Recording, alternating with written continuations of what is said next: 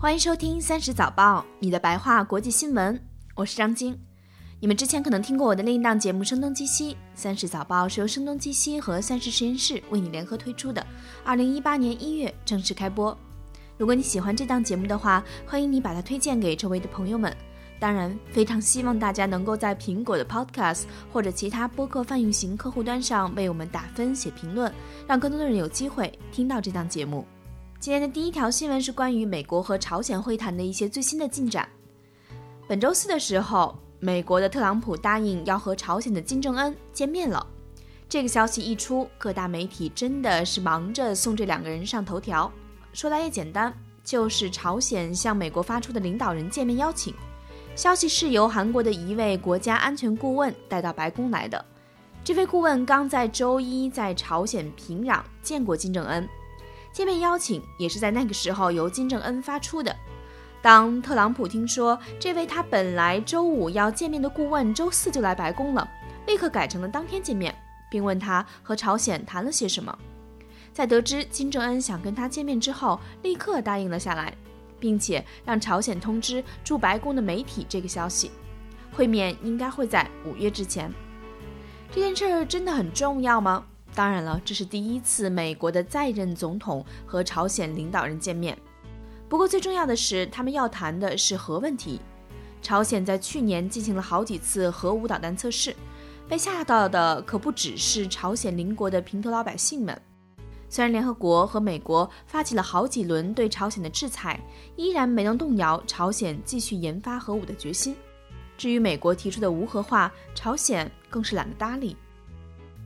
但今年开年以来，朝鲜似乎起了变化。先是之前向韩国示好，还派出了代表团参加韩国的冬奥会，这回更是主动提出要见美国总统，谈一谈朝鲜半岛的无核化问题，并答应谈话期间不进行任何武器测试，似乎诚意满满。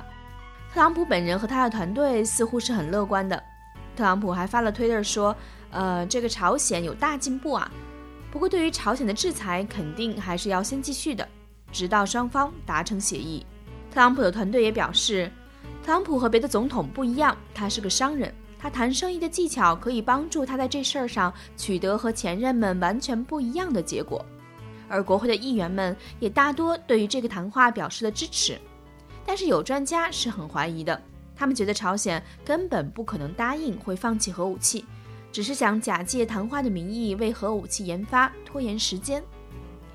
第二条新闻，我们来继续聊一聊善变的特朗普。也是在本周四，在三个穿着连体工作服、手拿工地安全帽的工人代表的热情围绕下，美国总统特朗普把钢铝关税公告给签了。但是这份最终签署的公告跟之前喊话时的内容有点不太一样。我们先来回顾一下之前发生的事情。之前，特朗普很突兀地说：“我要给所有进口的钢和铝分别加百分之二十五和百分之十的关税。”于是股市大跌，因为美国的钢铝生产完全不够自己用的。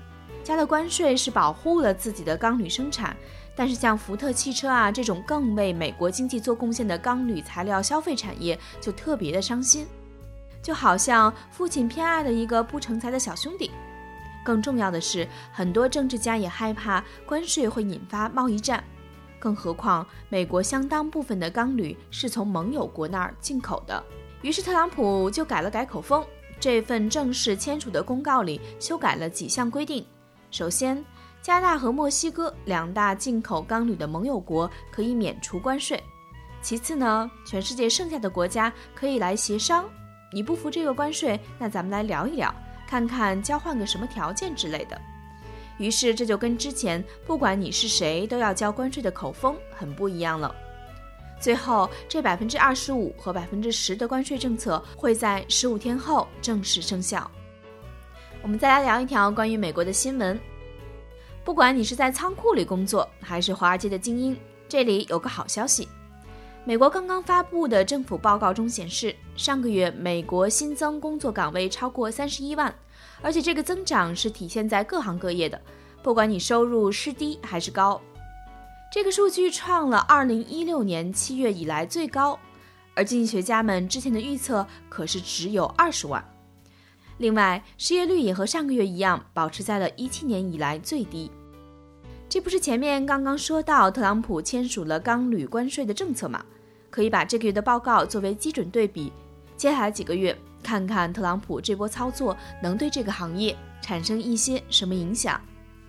这就是今天的三十早报，感谢你的收听，希望大家有机会把它推荐给周围的朋友们，也欢迎大家在苹果的 Podcast 或者喜马拉雅和蜻蜓上为我们打分写评论，让更多人有机会听到这档节目。